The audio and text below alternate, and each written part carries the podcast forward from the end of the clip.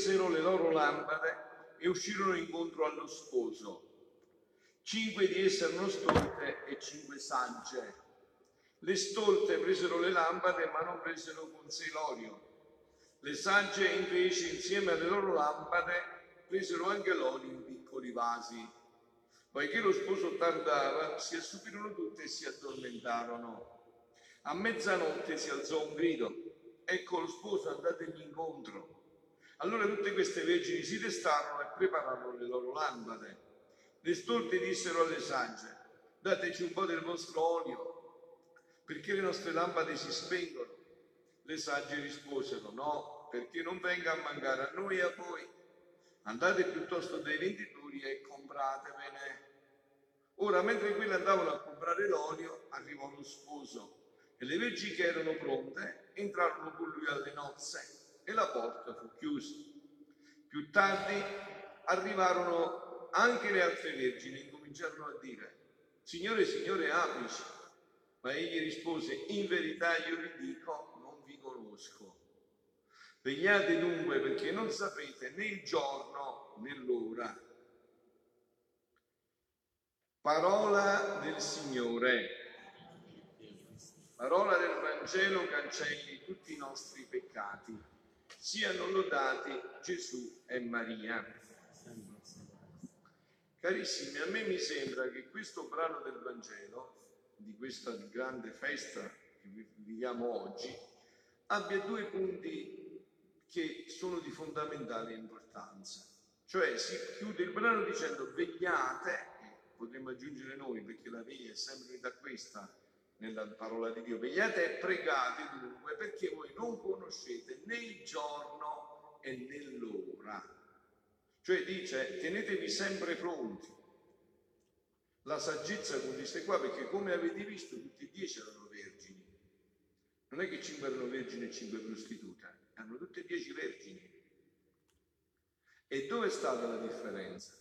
Nella stoltezza e nella intelligenza di saper leggere, quindi vegliate e pregate, perché non sapete né il giorno né l'ora, ma di che cosa non sapete nel regno e, nel, e nell'ora?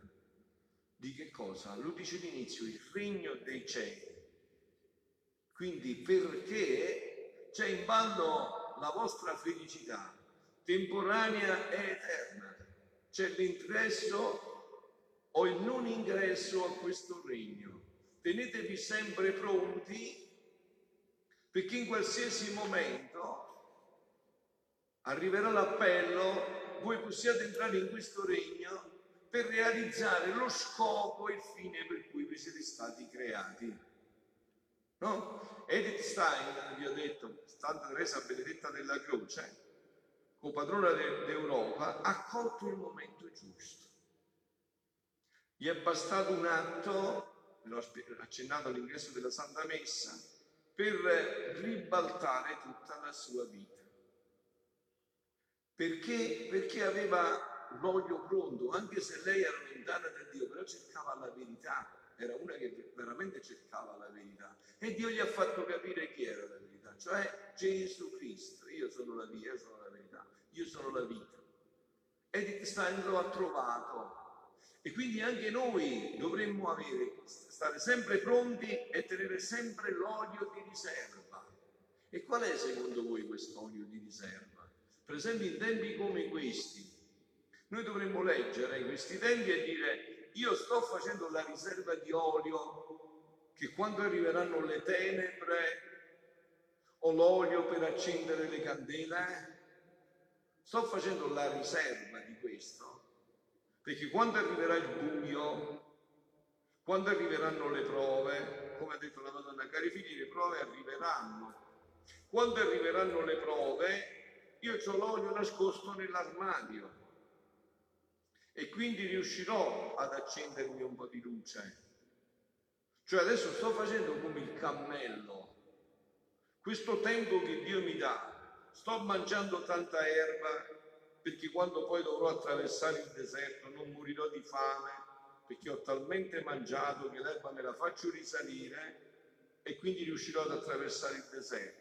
Fuori metafora. Questo tempo sto cercando di riempirmi di preghiera, di rinunce, di opere di carità. Sto cercando di fare un accumulo di olio perché quando poi arriveranno le prove, perché sapete, nella prova, eh, chissà se abbiamo più la forza. Gesù come gli aveva detto a Pietro? Come gli aveva detto? Divertitevi e andate a giocare, che quando arriveranno le prove sarete pronti. Vegliate e pregate per non entrare nella tentazione. Voi sparate, fate feste, poi arriveranno le prove e voi non siete pronti, perché quello non è il tempo di fare festa, quello è il tempo di vegliare e di pregare, poi ci sarà il tempo per fare festa, dopo che c'è stato il passaggio, dopo sì che ci sarà il tempo per fare festa, quella vera. Quindi bisogna capire se anche noi non saremo sorpresi da, questa, da questi eventi, no? E però diciamo questo è un ingresso per arrivare sempre ai miei punti poi, no? Andiamo più in alto, figlioli, perché queste sono cose che si capiscono di per sé, no? Lo capite anche voi che le cose stanno così. No? Se uno non è pronto, no? voi immaginate un calciatore che va a giocare la domenica a calcio e non ha fatto allenamento, non si è preparato, che fa? La prima corsa si batte con a terra, eh, bisogna portarlo all'ospedale, eh. bisognava allenarsi per andare a fare la partita di calcio, no? Quindi questo è il tempo, eh? il tempo che Dio ci ha dato, ce lo fa capire, è un tempo in cui noi dobbiamo rifornirci di olio. Ma eh, dicevo, oggi è la festa di questa grande santa, di cui vi volevo cogliere un'espressione molto bella, che questa è stata una grande filosofa, era seguace di Husserl, quindi già era su una strada, diciamo, di pensiero molto elevato, no? Poi ha incontrato la gioia di Gesù Cristo e quindi tutto questo l'ha portato dentro la fede e quindi è diventata una cosa meravigliosa. Infatti io credo che sarà una futura candidata a dottore della Chiesa, insomma, quando si penetrerà più profondamente nelle sue opere, no? Una di queste si chiama Scienze Crucis, la scienza della croce, è entrata nel Carmelo, nella scuola di clausura, quindi seguace di Santa Teresa d'Avila, San Giovanni della Croce, sulla stessa scia ha camminato verso la santità, solo che Dio l'ha, l'ha fatta maturare bene, quindi poi sono andati a prenderla ed è morta nei campi di concentramento. No? E diceva in un'espressione, essere in Dio, è il titolo di questo paragrafetto. Esiste, dice lei, eh, Santa Benedetta, Santa Teresa Benedetta, esiste uno stato di riposo in Dio, di totale sospensione di ogni attività della mente nel quale non si possono più tracciare piani, né prendere decisioni e nemmeno far nulla. È come se lei nello spirito avvertiva che l'avrebbero portata in una cella di un campo di concentramento. Che puoi fare più in una cella di un campo di concentramento? Che piani puoi fare più? Sul letto di morte, quando stai in agonia, che piani puoi fare più? Quando arriva la prova e non vedi più niente, che piani puoi fare più? Eppure lei trova la strada, no? dice non possono né prendere decisione nemmeno far nulla, ma in cui, consegnato tutto il proprio avvenire alla volontà divina, ci si abbandona al proprio destino. Eh? Quindi è bellissimo, eh? Se volete vi lascio fuori ve lo scrivete, è profondissimo perché questo solo resterà, eh? il resto sapete, io l'ho, l'ho, l'ho sperimentato qualche piccola volta, no? piccolissime cose, insomma, però quando stai male, stai un po' a letto, devi forza di fare piani, non sai nessun piano, non c'è niente, se non hai un poco sperimentato la grazia dell'abbandono, è tosta, è tosta, è dura perché sai, perché le gambe, le gambe camminano, le, i mani si muovono, l'intelligenza funziona, ti senti tutto autonomo, no? Poi basta un momento e, e capisci che eh, no, non ti puoi muovere più, no? E io vorrei entrarci un attimo più profondamente in questo, perché secondo me questo è l'olio che dobbiamo chiedere come grazie a Dio di farne una buona riserva, questo proprio dell'abbandono, ci si abbandona, no? E qua ci sono cose bellissime che Gesù ha rivelato a Luisa sulla divina volontà, ci sarebbe veramente un mese di esercizi spirituali sull'abbandono attraverso gli scritti di Luisa, che è meraviglioso. Io ho preso qualcosina, no? L'abbandono in Dio, dice in questo brano del 2 febbraio 1924, Luisa, l'abbandono in Dio forma le ali nell'ambito dell'eternità. Mi sentivo, dice Luisa, molto oppressa per la reazione del mio dolce Gesù e per altre ragioni che non è necessario scrivere sulla carta. E mio amato Gesù, muovendosi mio interno e stringendomi a sé per darmi forza, che mi sentivo soccombere, mi ha detto, figlia mia, la mia volontà è vita e modo di tutto.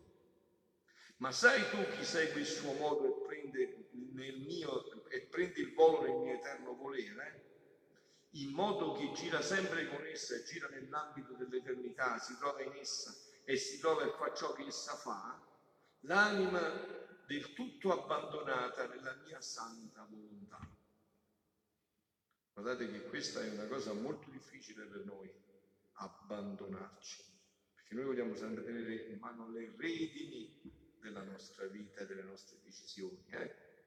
Ma ci sono momenti in cui non si può fare, ve l'ho detto, tanti momenti in cui non si può fare, sono momenti di allenamento, no? ma se come le vergini sagge cerchiamo di prepararci a questo, no? voi sapete che eh, una volta, quando il cristianesimo era vissuto seriamente, no? Si facevano gli esercizi spirituali e quegli esercizi spirituali si faceva l'esercizio per la buona morte. Eh, era buono pure comprarsi una bara, mettersi dentro. Esercitiamoci già per la buona morte. Eh? Perché non arrivi all'improvviso, visto che l'unica cosa certa è questo. Voi, voi avete mai pensato, noi che cosa abbiamo di certo nella vita? Una cosa sola è certa, che dobbiamo morire, tutto il resto è tutto incerto. Certissimo è che dobbiamo morire. E quindi è in quel momento conta solo il santo abbandono alla santa volontà di Dio. Quindi dice l'anima è tutto abbandonata alla mia santa volontà. L'abbandono, dice Gesù a Luisa, sono le ali per volare insieme col mio volere. Come cessa l'abbandono, così perde il volo e restano distrutte le ali.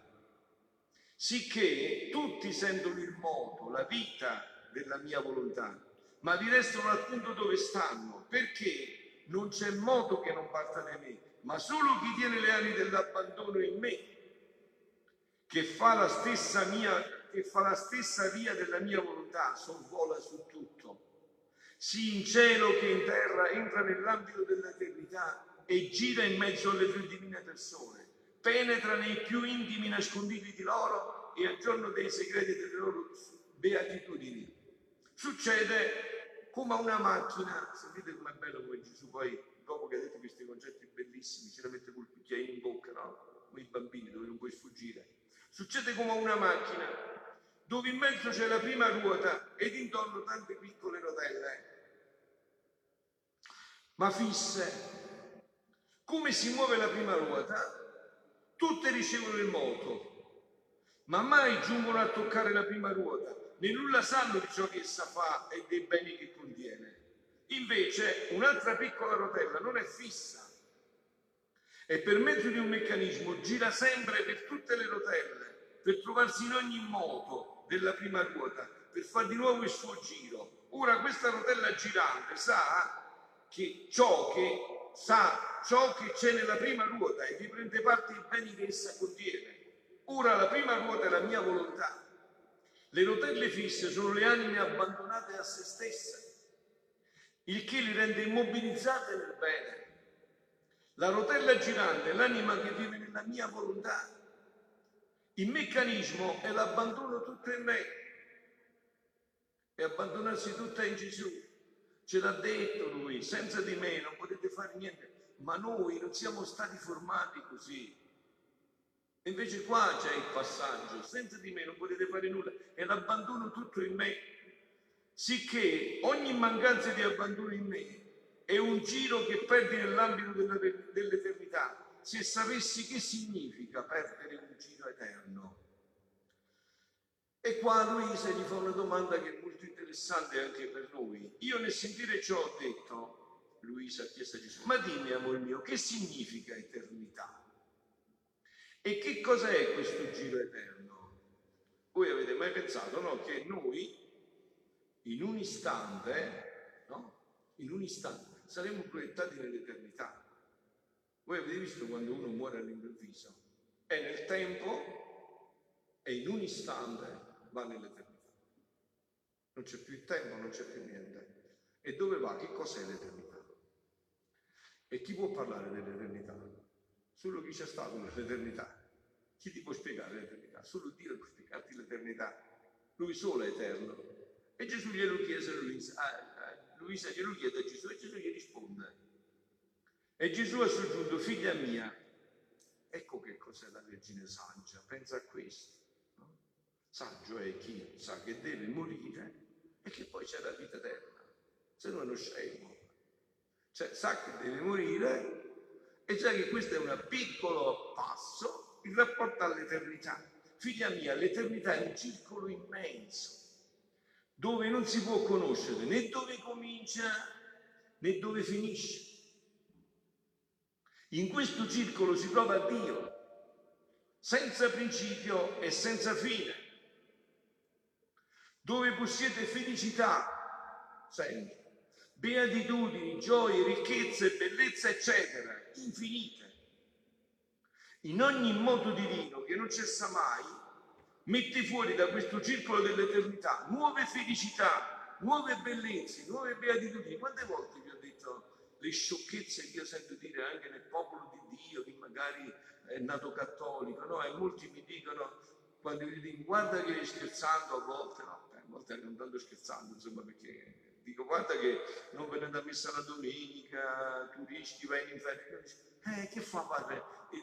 in paradiso si dice a noi, in inferno ci stanno sempre cose nuove. È proprio tutto lo contrario, è tutto l'opposto. In inferno la cosa più terribile è che c'è una noia infernale, mortale, è sempre la stessa cosa. Invece l'eternità sono sempre nuove felicità, perché Dio è sempre giovane, è sempre eterno, sempre felice. Quindi con felicità, beatitudini, gioia, ricchezze, bellezze, eccetera, infinite. In ogni modo divino che non cessa mai, metti fuori da questo circolo dell'eternità nuove felicità, nuove bellezze, nuove beatitudini. Ma questo nuovo è un atto non mai interrotto, ma uno non è pari all'altro, distinti tra di loro. I nostri contenti sono sempre nuovi. Sono tale e tante le nostre beatitudini che mentre ne godiamo una, un'altra ci sorprende. E sempre, mai finiscono, sono eterne, immense al par di noi. E ciò che è eterno tiene virtudi, fa sorgere cose sempre nuove. Avete capito? Cioè i beati adesso vivono felicità sempre nuove. Quindi chi è la Vergine saggia? Chi è il saggio? Colui il quale cerca di raccogliere più ole possibile per entrare in questa felicità sempre nuova. L'antico, le cose ripetute non esistono in ciò che è eterno, non esistono.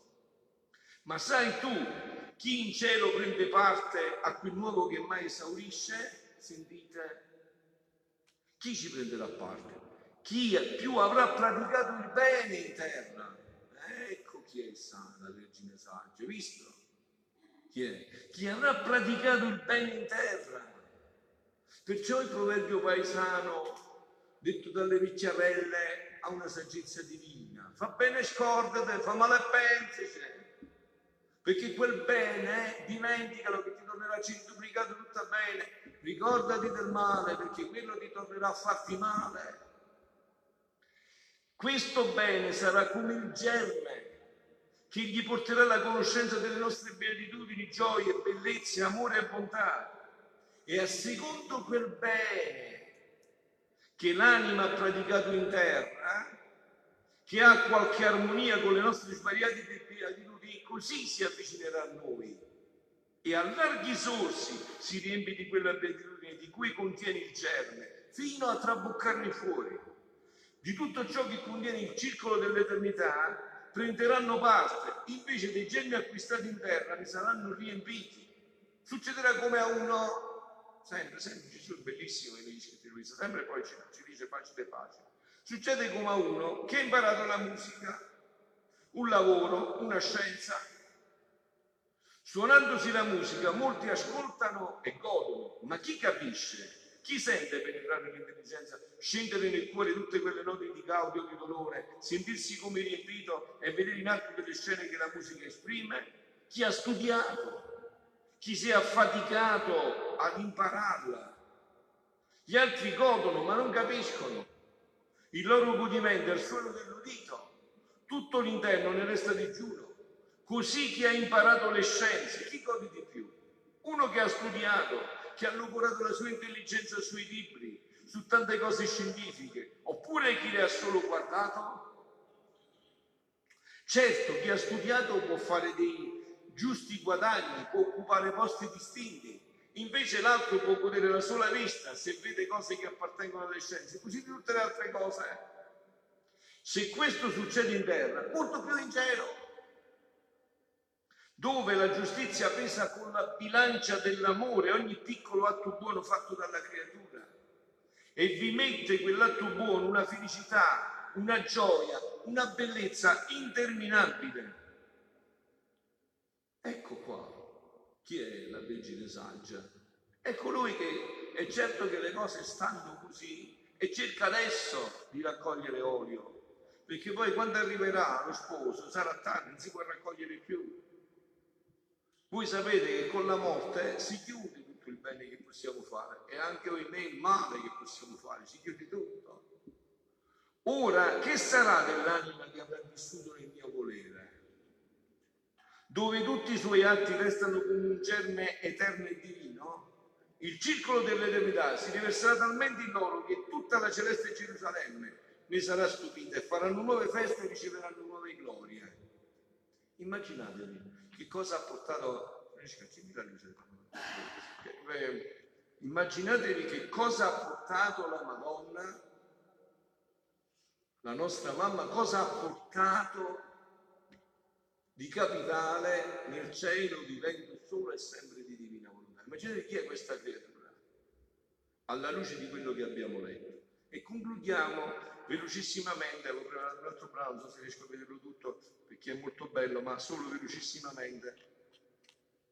Eh, stavo pensando a tutto ciò, dice Luisa, che avevo scritto in questi giorni passati, un brano del 10 febbraio 1924, e dicevo tra me che non erano necessarie né serie, potevo fare almeno di mettere su carta quello che ho scritto come l'obbedienza voluta.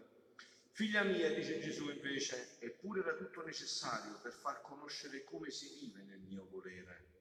Non dicendo tutto, tu faresti mancare una qualità del modo come vivere in esso e quindi non potranno avere il pieno effetto del vivere nella mia volontà.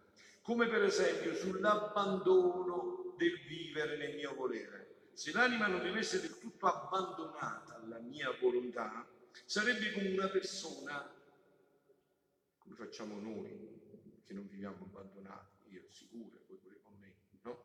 Come una persona che vivesse in un suntuoso palazzo e ora esce da una finestra, ora da un balcone, ora scende al portone, sicché poveretta, poco di passaggio vi passa qualche stanza, sicché non se ne intende né del regime né del lavoro che ci vuole, né dei beni che ci sono, né, di ciò, che può prendere, né di ciò che può dare chissà quanti beni ci sono e lei non se ne intende, perciò non ama come dovrebbe amare, né fa quella stima che merita quel palazzo.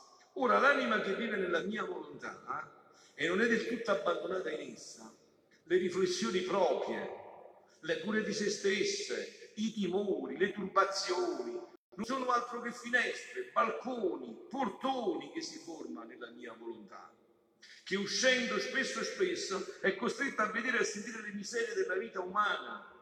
E siccome le miserie sono proprietà sua, sentite che bello questo, e le ricchezze della mia volontà sono mie, eh, di Dio, si attacca più alle miserie che alle ricchezze. Onde non prenderà amore né guster- e né gusterà che significa vivere nel mio volere. Avendosi formati il portone, un giorno o l'altro se ne andrà per vivere nel miso augurio della sua volontà. Vedi dunque come è necessario il pieno abbandono in me per vivere nella mia volontà? Essa non ha bisogno delle miserie della volontà umana, la vuole a vivere insieme bella, come la uscita al suo seno, senza il misero corredo che si è formato nell'esilio della vita. Bellissimo, non posso fermarmi a commentare, vi leggo soltanto perché è troppo bello. Altrimenti ci sarebbe disparità che porterebbe dolore alla mia e infelicità alla volontà umana. Vedi com'è necessario far capire che ci vuole il pieno abbandono per vivere nella mia volontà? E tu dici che non è necessario scrivere su ciò, ti compatisco, perché tu non vedi ciò che vedo io, dice Gesù a Luisa. Perciò la prendi alla leggera. Invece, nella mia onnivigenza, vedete che bello che nasce con questo passaggio meraviglioso, sentite? Perciò vi ho detto, lo diceva ieri, no, il brano del Vangelo, su te, su Pietro fonderò la mia chiesa, le porte dell'Inferi non, non prevarranno. Sentite che bello. Io perciò, invece nella mia onorigenza, vedo che questi scritti, sta parlando di questi scritti che ormai vi leggo ogni sera, eh? questi scritti saranno per la mia Chiesa come un nuovo sole che sorgerà in mezzo ad essa. Che bello! Che attratti dalla sua luce sfolgorante si applicheranno per trasformarsi in questa luce e usciranno spiritualizzati e divinizzati, per cui rinnovandosi la Chiesa trasformeranno la faccia della terra.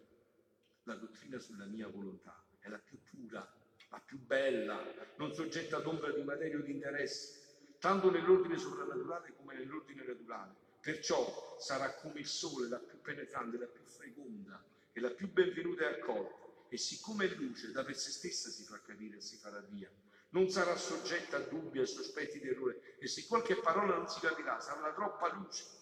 Perciò, in, in vista del bene che vedo, ti spingo a non tralasciare nulla di scrivere un detto, un effetto, una similitudine. Tu non puoi capire tutto il bene, la luce, la forza che c'è dentro una parola, ma il tuo Gesù lo sa e sa che devi servire il bene che deve fare. E sentite, concludiamo. Ora, mentre ciò dicevo, mi ha fatto vedere nel mezzo della Chiesa, quindi ha fatto vedere la Chiesa, e nel mezzo della Chiesa gli ha fatto vedere un tavolo enorme, lunghissimo, e tutti gli scritti della Divina Onda, quelli che vi leggo ogni sera, quelli che vi faccio vedere, quelli di cui parlo, questi scritti, scritti della Divina Onda messi sopra. Molte persone venerate circondavano quel tavolo e ne uscivano trasformate in luce divinizzate e come camminavano comunicavano quella luce a chiunque incontrava. E Gesù soggiunse, tu vedrai dal cielo il gran bene quando la Chiesa riceverà questo alimento celeste. Noi ci siamo dentro, eh? questo alimento ormai è arrivato nella Chiesa, adesso è, è vicinissimo. Tu lo vedrai dal cielo quando la Chiesa riceverà questo alimento celeste, che fortificandola risorgerà nel suo pieno trionfo. Pieno trionfo. Ricordate questa parola, chi l'ha usata? Chi l'ha usata? La Madonna Fatima, come ha detto? Eh, come ha detto? Alla fine ci sarà il trionfo del mio cuore immacolato, sarà questo trionfo di questi scritti, che farà risorgere la Chiesa e l'umanità. Siano lodati Gesù e Maria.